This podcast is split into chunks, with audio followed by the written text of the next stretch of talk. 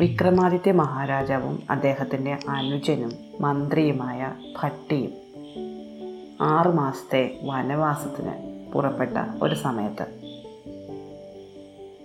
അവരങ്ങനെ നടന്ന് നടന്ന് ഒരു വലിയ രാജവീതിയിലെത്തി ആ രാജവീതി രണ്ട് ശാഖകളായിട്ട് പിരിയുന്നുണ്ടായിരുന്നു. അവിടെ ഒരു ചൂണ്ട് പലകയുണ്ട്. ആ പലകയിൽ ഇങ്ങനെ എഴുതി വെച്ചിരുന്നു. ഇത് നാഗപുരത്തേക്കുള്ള വഴിയാണ്. അവിടുത്തെ രാജാവ് പഞ്ചസേന മഹാരാജാവാണ്. അദ്ദേഹത്തിന്റെ മകളുടെ പേര് പേശാമടന്ത എന്നാണ്. പേശാമടന്ത പുരുഷന്മാരോട് സംസാരിക്കുകയില്ല. അവളെ കൊണ്ട് ആരെങ്കിലും സംസാരിപ്പിക്കുകയാണെങ്കിൽ അവളെ അവർക്ക് വിവാഹം കഴിച്ചു കൊടുക്കും. പക്ഷേ അവളെ സംസാരിപ്പിക്കണം എന്നുള്ള മത്സരത്തിൽ പങ്കെടുക്കാൻ ആഗ്രഹിക്കുന്നവർ ആയിരം വരാഹൻ ആദ്യത്തെ കോട്ടയിൽ കെട്ടിവെക്കണം. ഒരു കാര്യം ഓർക്കണം ആയിരം വരാഹൻ കെട്ടിവെച്ച് ഈ മത്സരത്തിൽ പങ്കെടുത്ത പലരും മത്സരത്തിൽ തോറ്റ് നാണം കെട്ട് തിരിച്ചു പോയിട്ടുണ്ട്. രണ്ടാമത്തെ വഴിയിലും ഒരു ചൂണ്ടുപലകയുണ്ടായിരുന്നു. അതിലെഴുതിയിരുന്നത് ഇത് വിശ്വരഞ്ജിതം എന്ന് പറയുന്ന സ്ഥലത്തേക്കുള്ളതാണ് എന്നാണ്. വിശ്വരഞ്ജിതത്തിൽ രണ്ട് നർത്തകിമാരുണ്ട്. അഹങ്കാര ദീപികയും ഗുണദീപികയും. ഈ അഹങ്കാര ദീപികയുടെയും ഗുണദീപികയുടെയും നൃത്തം കാണണം എന്നുള്ളവരും ആയിരം വരാഹൻ കെട്ടിവെക്കണം. ഈ രണ്ട് വഴികളും ഒന്ന് പരീക്ഷിച്ചു നോക്കണം എന്ന് വിക്രമാദിത്യനും ഭട്ടിക്കും തോന്നി. അതുകൊണ്ട് വിക്രമാദിത്യൻ വിശ്വരഞ്ജിതയിലേക്കും ഭട്ടി നാഗപുരത്തേക്കും പോയി. ആ വഴി നടന്ന് വിശ്വരഞ്ജിതത്തിൽ എത്തിച്ചേർന്ന വിക്രമാദിത്യൻ ഒരു വൃദ്ധന്റെ വളരെ പ്രായമായ ഒരു മനുഷ്യന്റെ വേഷം ധരിച്ച് അഹങ്കാര ദീപികയുടെ കൊട്ടാരത്തിലെത്തി. മണിയടിച്ചു. തോഴികൾ വന്ന് അയാളെ അകത്തേക്ക് കൊണ്ടുപോയി. തന്നെ നൃത്തം കാണാനെത്തിയ പടുവൃദ്ധനെ കണ്ടിട്ട് അഹങ്കാര ദീപികയ്ക്ക് ദേഷ്യം വന്നു. അഹങ്കാര ദീപിക അദ്ദേഹത്തെ ആട്ടി ഓടിച്ചു. അപമാനിതനായി തീർന്ന വൃദ്ധൻ നേരെ ഗുണദീപികയുടെ വീട്ടിലേക്ക് പോയി. ഗുണദീപികയുടെ വീട്ടിൽ ചെന്ന് തനിക്ക് നൃത്തം കാണണമെന്ന് അറിയിച്ചു. തന്റെ കയ്യിൽ പണമില്ല എന്നും പറഞ്ഞു. അവൾക്ക് സഹതാപം തോന്നി. തന്റെ കൊട്ടാരത്തിൽ താമസിച്ച് തന്നെ സേവിച്ചു കൊള്ളാൻ ഗുണദീപിക ഈ വൃദ്ധനെ അനുവദിച്ചു. വൃദ്ധനും ദരിദ്രനും രോഗിയുമായ തന്നോട് ദയോടെ പെരുമാറിയ ഗുണദീപികയോട് അദ്ദേഹത്തിന് വളരെയധികം സ്നേഹം തോന്നി. എല്ലാ ദിവസവും കൊട്ടാരത്തിലേക്ക് നൃത്തത്തിന് പോകും മുമ്പ് ഗുണദീപിക വൃദ്ധന്റെ കാര്യങ്ങൾ അന്വേഷിക്കുകയും വേണ്ടത് ചെയ്യുകയും ചെയ്യുമായിരുന്നു. ഇതറിഞ്ഞ അഹങ്കാര ദീപിക ഗുണദീപികയെ കളിയാക്കി. വഴിയെ പോകുന്ന വൃദ്ധന്മാരെയൊക്കെ വിളിച്ച് അകത്ത് കയറ്റുന്നവൾ എന്ന് പറഞ്ഞ് ഒരുപാട് കളിയാക്കിയപ്പോൾ ഗുണദീപിക ദേഷ്യപ്പെട്ട് എന്തൊക്കെയോ അഹങ്കാര ദീപികയോട് തിരിച്ചു പറഞ്ഞു. അഹങ്കാര ദീപിക ഉടനെ ചെന്ന് രാജാവിനോട് പരാതി പറഞ്ഞു. ദേഷ്യം വന്ന രാജാവ് ഗുണദീപികയ്ക്ക് ഒരു പിഴയിട്ടു. അത് വളരെ വലിയൊരു തുകയായിരുന്നു. പിറ്റേന്ന് തന്നെ ആ പിഴ കൊട്ടാരത്തിൽ അടച്ചില്ലെങ്കിൽ അഹങ്കാര ദീപികയുടെ ജോലിക്കാരിയായിരിക്കണം എന്നും രാജാവ് ഉത്തരവിട്ടു. അന്ന് നൃത്തം കഴിഞ്ഞ് വീട്ടിലെത്തിയ ഗുണദീപിക ആകെ വിഷമിച്ചിരിക്കുന്നത് കണ്ട് വൃദ്ധൻ കാര്യം തിരക്കി. അഹങ്കാര ദീപിക തനിക്കെതിരെ പരാതി പറഞ്ഞുവെന്നും നാളെ രാവിലെ പിഴയൊടുക്കിയില്ലെങ്കിൽ താൻ അഹങ്കാര ദീപികയുടെ വേലക്കാരിയായി പോകണമെന്നും ഗുണദീപിക വൃദ്ധനോട് പറഞ്ഞു. അത്രയധികം പണം കൊടുക്കാൻ ഗുണദീപികയുടെ കയ്യിലുണ്ടായിരുന്നില്ല.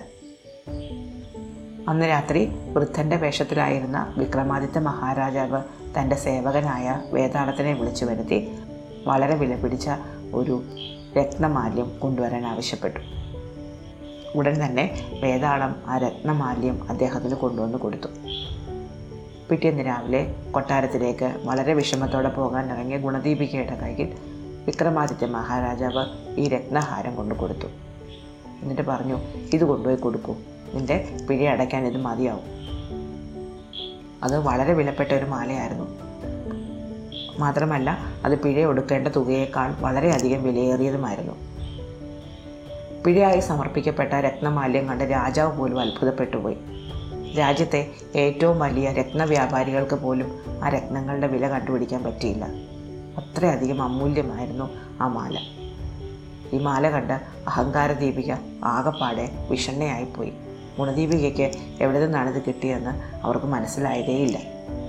എന്തായാലും ഗുണദീപികയെ തോൽപ്പിക്കാൻ അവർ അടുത്ത ഉപായം കണ്ടുവച്ചു. രാജാവിനെ തന്റെ ഗ്രഹത്തിലേക്ക് അവർ അതിഥിയായി വിളിച്ചു.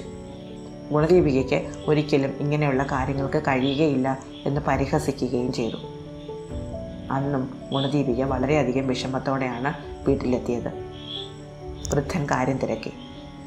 അഹങ്കാരദീപിക രാജാവിനെ കൊട്ടാരത്തിലേക്ക് വിളിച്ച് വിരുന്നു കൊടുക്കുന്നുവെന്നും തനിക്കതിന് കഴിവില്ലാതെ പോയല്ലോ എന്നും ഗുണദീപിക പറഞ്ഞു.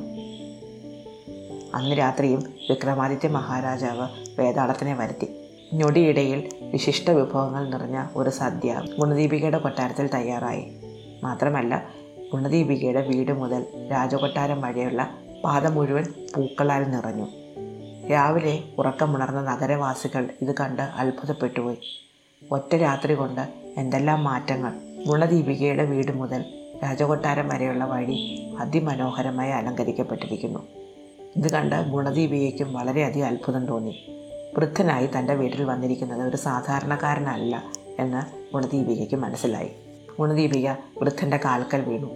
ആരാണ് എന്ന് തുറന്നു പറയണം എന്ന് അപേക്ഷിച്ചു. വൃദ്ധൻ പുഞ്ചിരിച്ചുകൊണ്ട് താൻ വിക്രമാദിത്യ മഹാരാജാവാണെന്ന സത്യം അവരോട് വെളിപ്പെടുത്തി. എന്നിട്ട് ഗുണദീപികയോട് രാജാവിനെ പോയി തന്റെ വീട്ടിലേക്ക് ക്ഷണിച്ചു കൊണ്ടുവരാൻ പറഞ്ഞു. ഗുണദീപിക അദ്ദേഹത്തിനെ ചെന്ന് ക്ഷണിച്ചപ്പോൾ അദ്ദേഹം ഗുണദീപികയെ ഉപദേശിച്ചു. നിനക്ക് അഹങ്കാര ദീപികയോടും പണമില്ല. അതുകൊണ്ട് നീ വെറുതെ പണം തൂർത്തടിക്കരുത്. ഗുണദീപിക പറഞ്ഞു അങ്ങ് ഒന്നുകൊണ്ടും വിഷമിക്കേണ്ട. അങ്ങ് എന്റെ കൊട്ടാരത്തിലേക്ക് പോന്നോളൂ ഗുണദീപികയുടെ വീട്ടിലേക്ക് പോകാൻ പുറത്തിറങ്ങിയ രാജാവ് വഴിയിലെ അലങ്കാരങ്ങൾ കണ്ട് അത്ഭുതപ്പെട്ടു. അദ്ദേഹം ഗുണദീപികയുടെ വീട് വരെ പൂമത്തയിലൂടെയാണ് നടന്നത്. അവിടെ എത്തി കഴിച്ച ഭക്ഷണമോ അതിവിശിഷ്ടം. ഇതറിഞ്ഞ അഹങ്കാര ദീപികയ്ക്ക് അസൂയ അടക്കാൻ പറ്റിയില്ല. അഹങ്കാര ദീപിക അടുത്ത അടവെടുത്തു.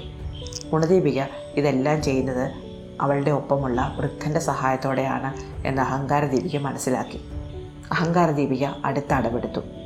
നാഗപുരത്തെ പേശാമഠത്തെ സംസാരിപ്പിച്ചുകൊണ്ട് എന്റെ ഭർത്താവ് തിരിച്ചു വന്നാൽ. ഗുണദീപിക എന്റെ വേലക്കാരിയാണ്. എന്റെ ഭർത്താവിനത് കഴിഞ്ഞില്ലെങ്കിൽ ഇവളുടെ കൂടെ താമസിക്കുന്ന വൃദ്ധൻ പോയി പേശാമണത്തെ കൊണ്ടുവരണം. അയാൾക്കതിന് കഴിഞ്ഞില്ലെങ്കിൽ ഗുണദീപിക എന്റെ ജോലിക്കാരിയാവണം. ഇങ്ങനെ ഒരു വ്യവസ്ഥ അഹങ്കാര ദീപിക വെച്ചു. ഇതിന് രാജാവും സാക്ഷിയായിരുന്നു. അദ്ദേഹത്തിന്റെ സമ്മതത്തോടെ അഹങ്കാര ദീപികയുടെ ഭർത്താവായ ബ്രാഹ്മണൻ നാഗപുരത്തേക്ക് നാഗപുരത്തേക്ക് കടന്ന് മത്സരത്തിൽ പങ്കെടുക്കണമെങ്കിൽ ആയിരം വരാഹൻ കൊടുക്കണമായിരുന്നു. അയാൾ ആയിരം വരാഹൻ കൊടുത്തു. അപ്പോൾ ഒരാൾ കുറേ വെന്ത ചോറും വേവാത്ത ചോറും കൊണ്ടുവന്നു. ബ്രാഹ്മണൻ രണ്ടും ഉണ്ടു. വീണ്ടും അകത്തേക്ക് പോയപ്പോൾ മൂന്നാളുകളെത്തി അയാളുടെ തല മുട്ടയടിച്ചു. അയാൾക്ക് ആകെ പട നാണക്കേട് തോന്നി. അയാൾ പേശാമടത്തെ കാണാൻ നിൽക്കാതെ തിരിച്ചു പോന്നു. ഇനി ഗുണദീപികയുടെ ഊഴമാണ് ഗുണദീപികയ്ക്ക് വേണ്ടി പോകുന്നത് വൃദ്ധനാണ്. വൃദ്ധൻ പേശാമടത്തെ കൊണ്ടുവന്നില്ലെങ്കിൽ അവൾ അഹങ്കാരദീപികയുടെ ദാസിയായിരിക്കുകയും വേണം. എല്ലാവരും ഗുണദീപികയോട് സഹതാപം പ്രകടിപ്പിച്ചു. ഈ വൃദ്ധൻ എങ്ങനെ പേശാമടത്തെ കൊണ്ട് സംസാരിപ്പിക്കാനാണ്? രാജാവിന് പോലും ഗുണദീപികയോട് കഷ്ടം തോന്നി. അതുകൊണ്ട് രാജാവ് കുറച്ച് സൈന്യത്തിന് വൃദ്ധനൊപ്പം അയച്ചു. ആയിരം വരാഹനം കൊടുത്തു. ആയിരം വരാഹനം സൈന്യവും കൊണ്ട് വൃദ്ധൻ നാഗപുരത്തേക്ക് ഇറങ്ങി തിരിച്ചു. വഴി രണ്ടായി പിരിയുന്നിടത്ത് വെച്ച് തന്നെ പിരിഞ്ഞ് നാഗപുരത്തേക്ക് പോയ ഭട്ടി ഏതെങ്കിലും വേഷത്തിൽ വേഷാമ്പടതയുടെ അടുത്ത് കാണുമെന്ന് വിക്രമാദിത്യ മഹാരാജാവിന് അറിയാമായിരുന്നു. എന്തായാലും നാഗപുരത്തെത്തിയ വൃദ്ധവേഷം ധരിച്ച വിക്രമാദിത്യ മഹാരാജാവ് അവിടെ എല്ലാം ഭട്ടി അന്വേഷിച്ച് നടന്നു. അപ്പോൾ ചതുരംഗ കളി നടക്കുന്ന ഒരു സ്ഥലത്ത് പട്ടിയെ കണ്ടുമുട്ടി. പട്ടിയെ കണ്ട് കാര്യങ്ങളെല്ലാം പറഞ്ഞു. തന്റെ ഒപ്പമുള്ള സൈന്യത്തെ ഒരിടത്ത് താമസിപ്പിച്ചിട്ട് വിക്രമാദിത്യൻ പട്ടി താമസിക്കുന്ന വീട്ടിലേക്ക് പോയി. രാജാവ് കൊടുത്തുവിട്ട ആയിരം വരാഹൻ അദ്ദേഹം പട്ടിയെ ഏൽപ്പിച്ചു അവർ രണ്ടും കൂടി ആ പണം എണ്ണിക്കൊണ്ടിരിക്കുമ്പോൾ ആ വീടിന്റെ ഉടമസ്ഥ അങ്ങോട്ട് വന്നു. അതൊരു വൃദ്ധയായ സ്ത്രീയായിരുന്നു. അവർ വിക്രമാദിത്യയോടും പട്ടിയോടും ചോദിച്ചു മക്കളെ നിങ്ങൾ എങ്ങോട്ട് പോകാനാണ് ഈ പണം എണ്ണുന്നത്? അപ്പോൾ ഭട്ടി പറഞ്ഞു ഈ നിൽക്കുന്നത് എന്റെ ജ്യേഷ്ഠനാണ്. അദ്ദേഹത്തിന് പേശാമ്പടന്റെ വിവാഹം കഴിച്ചാൽ കൊള്ളാമെന്നുണ്ട്. ഒത്ത ചോദിച്ചു അയ്യോ നിങ്ങൾക്ക് വട്ടുണ്ടോ? എത്രയോ രാജകുമാരന്മാർ അവിടെ പോയി തോറ്റു വന്നു. എല്ലാവരും മാനം കെട്ടുപോയി. ഭട്ടി ചോദിച്ചു അതെന്താണ് ഇങ്ങനെ മാനം കെടാൻ കാരണം? നിങ്ങളൊരു വൃദ്ധയല്ലേ? നിങ്ങൾ കുറേ കാര്യങ്ങൾ കേട്ടിട്ടുണ്ടായിരിക്കുമല്ലോ. ഞങ്ങൾക്ക് എന്തെങ്കിലുമൊക്കെ പറഞ്ഞു തരൂ. വൃദ്ധ പറഞ്ഞു പേശാമ്പടത്ത് താമസിക്കുന്ന കൊട്ടാരത്തിന് പത്ത് വാതിലുകളുണ്ട്. ഒന്നാമത്തെ വാതിൽക്കൽ കെട്ടിയിരിക്കുന്ന മണി അടിച്ചാൽ ഒരു കണക്കപ്പിള്ള വരും. അയാളുടെ കയ്യിലാണ് ആയിരം വരാഹൻ കൊടുക്കേണ്ടത്. അപ്പോൾ അവർ വെന്ത ചോറും വേവാത്ത ചോറും തന്ന് സൽക്കരിക്കും. രണ്ടാമത്തെ വാതിലിൽ മൂന്ന് സാലമഞ്ചികമാരുണ്ട് അങ്ങോട്ട് ചെന്നാൽ ഒരാൾ ഒരു പീഠം കൊണ്ടുവന്ന് തരും. രണ്ടാമത്തവൾ ബലം പ്രയോഗിച്ച് അതിൽ പിടിച്ചിരുത്തും. മൂന്നാമത്തവൾ തല നനയ്ക്കും. എന്നിട്ട് ഒന്നാമത്തവൾ വന്ന് തലയിലെ മുടി മുഴുവൻ വടിച്ചെടുക്കും. അതിന് വഴിപ്പെടാതെ മൂന്നാമത്തെ വാതിലിൽ ചെന്നാൽ അവിടെ രണ്ട് മല്ലന്മാരുണ്ട്. അവരെ ജയിച്ച് നാലാമത്തെ വാതിലിൽ ചെന്നാൽ ഒരു കരിങ്കുരങ്ങൻ നിൽപ്പുണ്ടായിരിക്കും. അഞ്ചും ആറും വാതിലുകളിൽ യഥാക്രമം പുലിയും ആനയുമുണ്ട്. ഏഴാമത്തേതിൽ കിണറും എട്ടാമത്തേതിൽ കൈത്തോടുമുണ്ട്. കൈത്തോടിറങ്ങി അക്കരെ ചെന്നാൽ ഒരു തത്തക്കൂട്ടിൽ കുറച്ച് വെള്ളവും ഒരു ഓല ചുരുളും കാണും. കൈത്തോട്ടിലിറങ്ങുമ്പോൾ ദേഹത്ത് പറ്റിയ ചെളി അതിൽ പകുതി ജലം കൊണ്ട് കഴുകി കളയണം ബാക്കി പകുതി അവിടെ തന്നെ വെക്കണം. അങ്ങനെ ഒമ്പതാമത്തെ വാതിലെത്തും. അത് ഒരു കണ്ണാടി മണ്ഡപമാണ്. അതിലൂടെ നടക്കുമ്പോൾ കാൽ തെറ്റി വീഴാതിരിക്കാൻ പ്രത്യേകം ശ്രദ്ധിക്കണം. പത്താമത്തെ വാതിലിൽ ഒരു ആയിരം കാൽ മണ്ഡപമുണ്ട്. അതിന് പൊക്കം കുറവാണ്. തലയിടിച്ച് മരിക്കാൻ സാധ്യതയുണ്ട്. അതും കഴിഞ്ഞാണ് പേശാമടന്തയുടെ കൊട്ടാരത്തിലെത്തുന്നത്. അപ്പോൾ അവിടെ ഒരു കട്ടിലുണ്ട്. അവിടെ പോയി കിടക്കണം. കട്ടിലിന്റെ കാലും തലയും മാറിപ്പോകരുത്. കാലും തലയും മാറിപ്പോയാൽ സാലപഞ്ചകന്മാർ വന്ന് വീണ്ടും തല മുട്ടയടിച്ച് പുള്ളി കുത്തും. സ്ഥാനം തെറ്റാതിരുന്നാലോ സുന്ദരികളായ സ്ത്രീകൾ വന്ന് പരിചരിക്കും. പിന്നീട് നിങ്ങൾക്ക് പേശാമ്പടത്തെ കാണാറാവും. അവൾ അതിസുന്ദരിയാണ്. ലോകത്തുള്ള സൗന്ദര്യ വസ്തുക്കളെല്ലാം നിസ്സാരമാണ് അവളുടെ മുന്നിൽ. നിറം വെണ്ണയുടെ നിറമാണ് അവൾക്ക്. കാർമേഘങ്ങളെപ്പോലെയാണ് അവളുടെ മുടി. നീളമുള്ള കണ്ണുകളാണ് അവൾക്ക്. പക്ഷേ അവളെ കാണാൻ വേണ്ടി അവിടെ എത്തുക എന്നത് അസാധ്യം തന്നെയാണ്. അപ്പോൾ ഭട്ടി പറഞ്ഞു ഓ ഇത്രയൊക്കെ പ്രയാസമാണെങ്കിൽ ഞങ്ങൾ പോകുന്നില്ല മുത്തശ്ശി. വൃത്ത പറഞ്ഞു അതുതന്നെയാണ് നല്ലത്. നിങ്ങളുടെ പണവും കൊണ്ട് തിരിച്ചു പോയിക്കൊള്ളൂ. എന്തിനാണ് വെറുതെ ആയിരം വരാഹൻ കളയുന്നത്? വിക്രമാദിത്യൻ പട്ടിയും കൂടി പോകുന്നില്ല എന്ന് വൃദ്ധയോട് പറഞ്ഞെങ്കിലും ആരും അറിയാതെ പേശാമ്പടത്തെ കാണാൻ പോയി. ഒന്നാമത്തെ വാതിലിലെത്തി. പണം കൊടുത്ത് അകത്തേക്ക് കടന്നപ്പോൾ വെന്ത ചോറും വേവാത്ത ചോറും കൊണ്ടുവന്നു. വെന്ത ചോറ് മാത്രമുണ്ടു? ബാക്കിയുള്ളത് പട്ടി കയ്യിലെടുത്തു രണ്ടാമത്തെ വാതിൽക്കൽ കണക്കപ്പിള്ളിയുടെ ഒരു കുതിരക്കാരൻ നിൽപ്പുണ്ടായിരുന്നു. പട്ടി അവനോട് ആ വഴിയിൽ നിന്ന് മാറാൻ പറഞ്ഞൊരു തള്ളു കൊടുത്തു. അപ്പോൾ സാലപഞ്ചകന്മാർ ആ കുതിരക്കാരനെ പിടിച്ച് മുടി ക്ഷൗരം ചെയ്യാൻ തുടങ്ങി. ഈ തക്കത്തിന് അവർ മൂന്നാമത്തെ വാതിൽക്കെത്തി. അവിടെ നിൽക്കുന്ന മല്ലന്മാരുടെ ഇടയിലേക്ക് പട്ടി കണക്കപ്പിള്ളയെ പിടിച്ചൊരു തള്ളു വെച്ചു കൊടുത്തു. മല്ലന്മാരുടെ കയ്യിൽപ്പെട്ട കണക്കപ്പിള്ളയുടെ എല്ലൊടിയുന്ന ശബ്ദം അവർക്ക് കേൾക്കാൻ പറ്റി. ആ വാതിലും കടന്ന് അവർ നാലാം വാതിലെത്തിയപ്പോൾ അവിടെ ഒരു കരിങ്കുരങ്ങുണ്ട് അതിന്റെ മുന്നിൽ അവർ കുറച്ച് പഴം ഇട്ട് കൊടുത്തു. പക്ഷേ അത് അനങ്ങാതെ തന്നെ നിന്നു. അടുത്ത് ചെന്ന് നോക്കിയപ്പോഴാണ് അതൊരു പ്രതിമയാണെന്ന് മനസ്സിലാക്കിയത്. വിക്രമാദിത്യനൊപ്പമുള്ള വേതാളം ആ പ്രതിമ അപ്പോൾ തന്നെ തകർത്തെറിഞ്ഞു. അഞ്ചും ആറും പടികളുടെ പുലിയും ആനയും വെറും പ്രതിമകളായിരുന്നു. അദൃശ്യനായി അവരോടൊപ്പം ഉണ്ടായിരുന്ന വേതാളം അവയെല്ലാം തവിട് പൊടിയാക്കി. ഏഴാമത്തെ വാതിലിൽ വലിയൊരു കിണറുണ്ടായിരുന്നു. അതിന്റെ ആഴം പരിശോധിക്കാൻ വേണ്ടി വിക്രമാദിത്യൻ അതിനുള്ളിലേക്ക് ഒരു കല്ലിട്ട് നോക്കിയപ്പോൾ എന്തോ യന്ത്രത്തിൽ ചെന്ന് വീണതുപോലെ തോന്നി. ഉടൻ രണ്ട് പലകകൾ കിണറിന് പാലം പോലെ പ്രത്യക്ഷമായി. അവർ അതിൽ കയറി എട്ടാമത്തെ വാതിലിലെത്തി. തോട്ടിലിറങ്ങി കിടക്കണമെന്നാണ് നിശ്ചയം. വിക്രമാദിത്യൻ മാത്രം തോട്ടിലിറങ്ങി അക്കരയെത്തി ഒപ്പമുണ്ടായിരുന്ന ഭട്ടി വെള്ളത്തിലിറങ്ങാതെ തോട് മുറിച്ചു കിടക്കുകയാണ് ചെയ്തത്. കാലിൽ പറ്റിയ ചളി തത്തക്കൂട്ടിലുണ്ടായിരുന്ന വെള്ളത്തിന്റെ പകുതി കൊണ്ട് കഴുകി ഓലയെടുത്ത് തുടച്ച് മിനുസമാക്കി. ഒമ്പതാം വാതിലിലെ കണ്ണാടിക്കൂട്ടിൽ കൂടി നടക്കാൻ ഭട്ടി ഒരു വിദ്യ പ്രയോഗിച്ചു. വേതാളത്തെ കൊണ്ട് കുറേ മെഴുകു വരുത്തി ഉരുക്കി കാലിലൊട്ടിച്ച് നടന്നു. പത്താമത്തെ വാതിൽ കടന്നു ചെന്നത് പൂവിലിട്ട് നിറഞ്ഞ ആയിരം കാൽ മണ്ഡപത്തിലേക്കാണ്. ആയിരം കാൽ മണ്ഡപത്തിൽ നല്ല ഇരുട്ടായിരുന്നു. അതിന് ഉയരവും കുറവായിരുന്നു. മുന്നോട്ട് നടക്കുമ്പോൾ തലയിടിച്ച് എവിടെയെങ്കിലും വീണു പോകുമെന്ന് മനസ്സിലാക്കിയ വിക്രമാദിത്യ മഹാരാജാവ് വേതാളത്തിനെ വിളിച്ചു. വേതാളം മുന്നേ പറന്നു. പറക്കുന്ന വേതാളത്തിന്റെ തോളിൽ മൂളിക്കൊണ്ട് ഒരു വണ്ടായി പട്ടിയും ഇരുന്നു. ശബ്ദം കേട്ട് വിക്രമാദിത്യ മഹാരാജാവ് അവർക്ക് പിന്നാലെ നടന്ന് ആ ആയിരം കാൽ മണ്ഡപം കടന്നു. അവർ എത്തിച്ചേർന്നത് കോടി സൂര്യന്മാർ ഒളിച്ചു നിൽക്കുന്ന മനോഹരമായ ഒരു കൊട്ടാരത്തിലായിരുന്നു. അവിടെ പഞ്ചലോഹ നിർമ്മിതമായ ഒരു മഞ്ചമുണ്ടായിരുന്നു. അതിനു ചുറ്റും ആയിരം ദാസിമാരും. മുകളിൽ വളരെ വലിയൊരു ശരറാന്തലും. വിക്രമാദിത്യൻ കട്ടിലിനരികിലേക്ക് ചെന്നു. കാലും തലയും തിരിച്ചറിയാൻ പ്രയാസമായിരുന്നതുകൊണ്ട് ഭട്ടി ഒരു ചെറുനാരങ്ങ കട്ടിലിന്റെ മധ്യത്തിൽ വെച്ചു. അത് ഉരുണ്ട് ചെന്ന് നിന്നത് കാലും മറ്റേത് തലയുമാണെന്ന് ഉറപ്പിച്ച് വിക്രമാദിത്യൻ അതിൽ കിടന്നു. അതോടെ ചുറ്റിനും ഉറങ്ങിക്കിടന്നിരുന്ന ദാസിമാരെല്ലാവരും ഉണർന്നു. ഭട്ടി ഒരു വണ്ടിന്റെ രൂപത്തിൽ അവരെ എല്ലാം കുത്താൻ തുടങ്ങി. അവരെല്ലാം ആകെ നിലവിളിയും ബഹളവുമായി.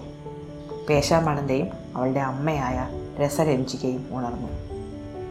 ബഹളത്തിന്റെ കാരണം അന്വേഷിച്ചപ്പോൾ താഴെ ആരോ വന്നിരിക്കുന്നു എന്ന് കേട്ട് അവർ പരിഭ്രമിച്ചു. ആദ്യമായാണ് പത്ത് വാതിലും കടന്ന് ആരെങ്കിലും വരുന്നത്. ദാസിമാർ ചെന്ന് പേശാമ്പടന്തയോട് കാര്യം പറഞ്ഞു. വാതിലുകളെല്ലാം കടന്ന് ഒരാൾ വന്നിരിക്കുന്നു. പേശാമ്പടന്ത പറഞ്ഞു ഇതുവരെ ആരും ഈ വഴി വന്നിട്ടില്ല. ഇന്ന് ഒരാൾ ഈ പത്ത് വാതിലും കടന്നു വന്നെങ്കിൽ അയാളൊരു വീരനായിരിക്കണം. എന്തായാലും നാം തോറ്റു എന്ന് സമ്മതിക്കാറായിട്ടില്ല. ഒന്നുകൂടി പരീക്ഷിച്ച് കളയാം. രസരഞ്ജിക ഉടനെ ദീപനായിക എന്ന സുന്ദരിയായ ദാസിയെ അണിയിച്ചൊരുക്കി താഴേക്ക് വിട്ടു. അവൾ പേശാമടന്തയാണെന്ന് കരുതി അവളെ കണ്ട് ഭ്രമിച്ച് വന്ന ആൾ അവളെയും കൊണ്ട് പോകും എന്നാണ് രസരഞ്ജിക കരുതിയത്. ദീപനായിക വന്നത് കയ്യിലൊരു വിളക്ക് മേന്തിക്കൊണ്ടാണ്. ദീപനായികയുടെ കൂടെ വന്ന തോഴിമാരെല്ലാം കയ്യിൽ വിളക്കുകൾ ഏന്തിയിട്ടുണ്ടായിരുന്നു. ഇത് കണ്ട വേതാളം ചെന്ന് വിളക്കണയ്ക്കാൻ ശ്രമിച്ചു. അപ്പോൾ വന്ന സ്ത്രീകളെല്ലാവരും കൈകൾ കൊണ്ട് ദീപം മറയ്ക്കാൻ ശ്രമിച്ചു.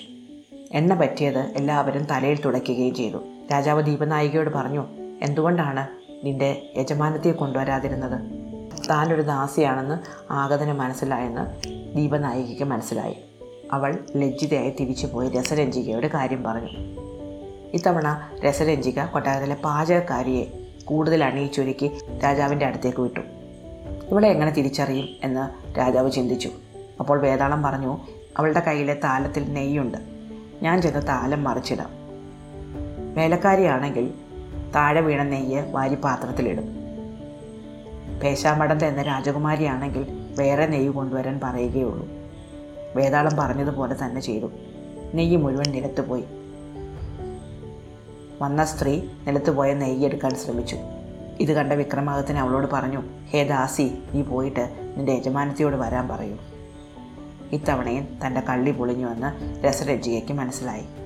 വന്ന ആൾ സാധാരണക്കാരനല്ല എന്ന് തിരിച്ചറിഞ്ഞ രസരഞ്ജിക പേശാമടന്തയെ കൊണ്ടുവന്നു.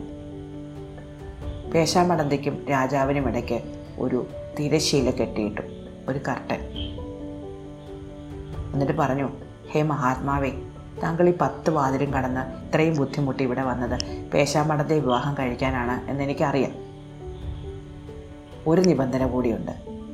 തിരശ്ശീലയ്ക്ക് ഇപ്പുറത്തിരിക്കുന്ന പേശാമഠത്തെ കൊണ്ട് അപ്പുറത്തിരുന്നു കൊണ്ട് താങ്കൾ നേരം പുലരും മുമ്പ് മൂന്ന് വാക്ക് പറയിക്കണം. അതിന് കഴിഞ്ഞാൽ താങ്കൾക്ക് പേശാമഠത്തെ വിവാഹം കഴിക്കാം. വിക്രമാദിത്യൻ പറഞ്ഞു ഹേ സുന്ദരി നിന്നെ കാണാൻ വേണ്ടി എത്രയോ പ്രതിബന്ധങ്ങൾ തരണം ചെയ്താണ് ഞാനിവിടെ എത്തിയത്. നീ ആകട്ടെ എന്നിൽ നിന്ന് മറഞ്ഞിരിക്കുകയുമാണ്. നിന്റെ ശബ്ദം കേൾക്കാൻ ഞാൻ എത്രയധികം കൊതിക്കുന്നുവെന്നോ. നീ എന്തെങ്കിലും സംസാരിക്കൂ. പേശാമടന്ത ഒന്നും മിണ്ടിയില്ല. അപ്പോൾ വിക്രമാദിത്യൻ അവർക്കിടയിലുണ്ടായിരുന്ന തിരശീലയോട് പറഞ്ഞു അല്ലയോ തിരശീലെ പേശാമടന്ത എന്നോട് സംസാരിക്കാതെ പിണങ്ങിയിരിക്കുകയാണ്. എനിക്കാണെങ്കിൽ ഉറക്കം വരുന്നുമില്ല. എന്തായാലും നീ കഥ പറയൂ. അപ്പോൾ തിരശീല കഥ പറയാൻ തുടങ്ങി. ഞാൻ സാധാരണയായി മനുഷ്യരോട് സംസാരിക്കില്ല. പക്ഷേ മഹാനായ അങ്ങ് എന്നോട് ആജ്ഞാപിക്കുന്നത് കൊണ്ട് ഞാൻ എന്റെ കഥ പറയാം. ഞാനൊരു വിത്തായിരുന്നു. ഒരു കൃഷിക്കാരൻ അതെടുത്ത് തന്റെ നിലത്ത് കൊണ്ടുപോയി പാകി. മഴ പെയ്തപ്പോൾ ഞാൻ മുളച്ച് ഒരു ചെടിയായി തീർന്നു. പരുത്തിച്ചെടി എന്നായിരുന്നു എന്റെ പേര്. പ്രായപൂർത്തിയായപ്പോൾ ഞാൻ കായും കനിയുമായി. അതിൽ നിന്ന് കൃഷിക്കാരൻ പഞ്ഞിയെടുത്തു കുറേ സ്ത്രീകൾക്ക് വിറ്റു. ആ സ്ത്രീകൾ ആ പഞ്ഞി നൂറ്റി നൂലാക്കി നൂലിൽ നിന്ന് തുണി ഉണ്ടാക്കി. ആ തുണി ഒരു വ്യാപാരിയിൽ നിന്ന് പേശാമടന്ത വാങ്ങി. വാങ്ങിയ തുണി പേശാമടന്ത ഒരു തയ്യൽക്കാരനെ ഏൽപ്പിച്ചു. തയ്യൽക്കാരൻ എന്നെ കീറി മുറിച്ച് വീണ്ടും തുന്നി പിടിപ്പിച്ച് ദാ ഒരു തിരശീലയാക്കിയിരിക്കുന്നു. എന്നെ ഇങ്ങനെ വലിച്ചു കെട്ടി നിർത്തിയിരിക്കുന്നത് കൊണ്ട് എനിക്ക് മിണ്ടാൻ പോലും പ്രയാസം. തിരശീല സംസാരിക്കുന്നത് കേട്ട് പേശാമടന്തയും മറ്റുള്ളവരും അത്ഭുതപ്പെട്ടുപോയി അവർ തിരശീലയുടെ കെട്ടഴിച്ചു വിട്ടു. അങ്ങനെ വിക്രമാദിത്യൻ പേശാമടന്തയെ കണ്ടു. തിരുശീല കഥ പറയാനും തുടങ്ങി. തിരുശീല ഒന്നാമത്തെ കഥ പറഞ്ഞത് കീർത്തികേസരി വിശ്വകേസരി എന്ന രാജകുമാരന്റെയും മന്ത്രികുമാരന്റെയും കഥയായിരുന്നു. കഥയുടെ അവസാനം തിരുശീല ഒരു ചോദ്യം ചോദിച്ചു വിക്രമാദിത്യ മഹാരാജാവിനോട്. ഒരിക്കലും ഉത്തരമാകാൻ സാധ്യതയില്ലാത്ത ഒന്നാണ് വിക്രമാദിത്യ മഹാരാജാവ് ഉത്തരമായി പറഞ്ഞത് കഥ കേട്ട് രസം പിടിച്ചിരുന്ന പേശാമ്പടന്ത ഇത് തിരുത്തി. അത് തെറ്റാണ്. ഇതാണ് ഉത്തരം എന്ന് പറഞ്ഞു. അങ്ങനെ ഒന്നാമത്തെ കഥയോടുകൂടി പേശാമ്പടന്ത ഒന്നാമത്തെ വാക്ക് പറഞ്ഞു. അങ്ങനെ തിരശീല കഥ പറഞ്ഞു കഴിഞ്ഞപ്പോൾ വിക്രമാദിത്യൻ അവിടെ കിടന്നിരുന്ന പേശാമടന്തയുടെ ഒരു വസ്ത്രത്തിനോട് കഥ പറയാൻ ആവശ്യപ്പെട്ടു. ആ വസ്ത്രം പറഞ്ഞ കഥയുടെ അവസാനവും ഒരു ചോദ്യം ചോദിച്ചു. ആ ചോദ്യത്തിന്റെ ഉത്തരവും വിക്രമാദിത്യൻ തെറ്റിച്ചാണ് പറഞ്ഞത്. ഇത്തവണയും പേശാമടന്ത അറിയാതെ ഉത്തരം തിരുത്തി. അങ്ങനെ രണ്ടാമത്തെ കഥയോടുകൂടി പേശാമടന്ത രണ്ടാമത്തെ വാക്ക് സംസാരിച്ചു. മൂന്നാമത്തെ കഥ ഉത്തരീയമാണ് പറഞ്ഞത്. പേശാമടന്തയുടെ ഉത്തരീയം. ഉത്തരീയം പറഞ്ഞ കഥയ്ക്ക് അവസാനവും ഒരു ചോദ്യമുണ്ടായിരുന്നു. ആ ചോദ്യത്തിനും വിക്രമാദിത്യൻ തെറ്റായ ഉത്തരം പറഞ്ഞു. പേശാമണത തിരുത്തി. അങ്ങനെ മൂന്നാമത്തെ വാക്ക് സംസാരിച്ചു. അങ്ങനെ മൂന്നാമത്തെ കഥയോടുകൂടി മൂന്നാമത്തെ വാക്കുകളും സംസാരിച്ചതോടെ പേശാമ്പടന്ത മത്സരത്തിൽ തോറ്റു. പേശാമ്പടന്തയുടെ അഹങ്കാരമെല്ലാം നശിച്ചു. രസരഞ്ജികയുടെ കൗശലവിദ്യകളും അവസാനിച്ചു. വളരെ ആർഭാടത്തോടെ വിവാഹം നടന്നു. കുറച്ച് ദിവസം അവിടെ താമസിച്ചതിന് ശേഷം വിക്രമാദിത്യൻ പേശാമടന്ത ഭട്ടി വേതാളം എന്നിവരോടും കൂടി ചേർന്ന് ഗുണദീപിക താമസിക്കുന്ന വിശ്വരഞ്ജിതത്തിലേക്ക് യാത്ര പുറപ്പെട്ടു. നഗരത്തോടടുത്തപ്പോൾ അവരെല്ലാവരും ഒരു തോട്ടത്തിൽ കയറി. വിക്രമാദിത്യൻ വീണ്ടും വൃദ്ധന്റെ വേഷം ധരിച്ചു. ഒരു കെട്ട് വിറകെടുത്ത് പേശാമടന്തയുടെ കയ്യിൽ കൊടുത്തു. അവരെല്ലാവരും കൂടി അങ്ങനെ ചെന്ന് കയറിയത് രാജമന്ദിരത്തിലായിരുന്നു. താൻ തോറ്റത് കണ്ട് അഹങ്കാര ദീപിക ആകപ്പാട് ലജ്ജിച്ചു പോയി. ഗുണദീപികയാണെങ്കിൽ പേശാമടന്തയുടെ തലയിൽ നിന്ന് വിറക് കെട്ട് വാങ്ങിച്ചു വെച്ച് അവളെ സ്നേഹപൂർവം തന്റെ ഗ്രഹത്തിലേക്ക് കൊണ്ടുപോയി.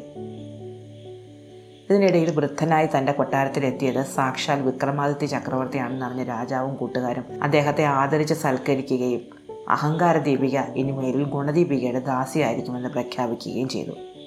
പക്ഷേ സുശീലയായ ഗുണദീപിക അവളെ സ്വതന്ത്രയായി ജീവിക്കാൻ അനുവദിച്ചു.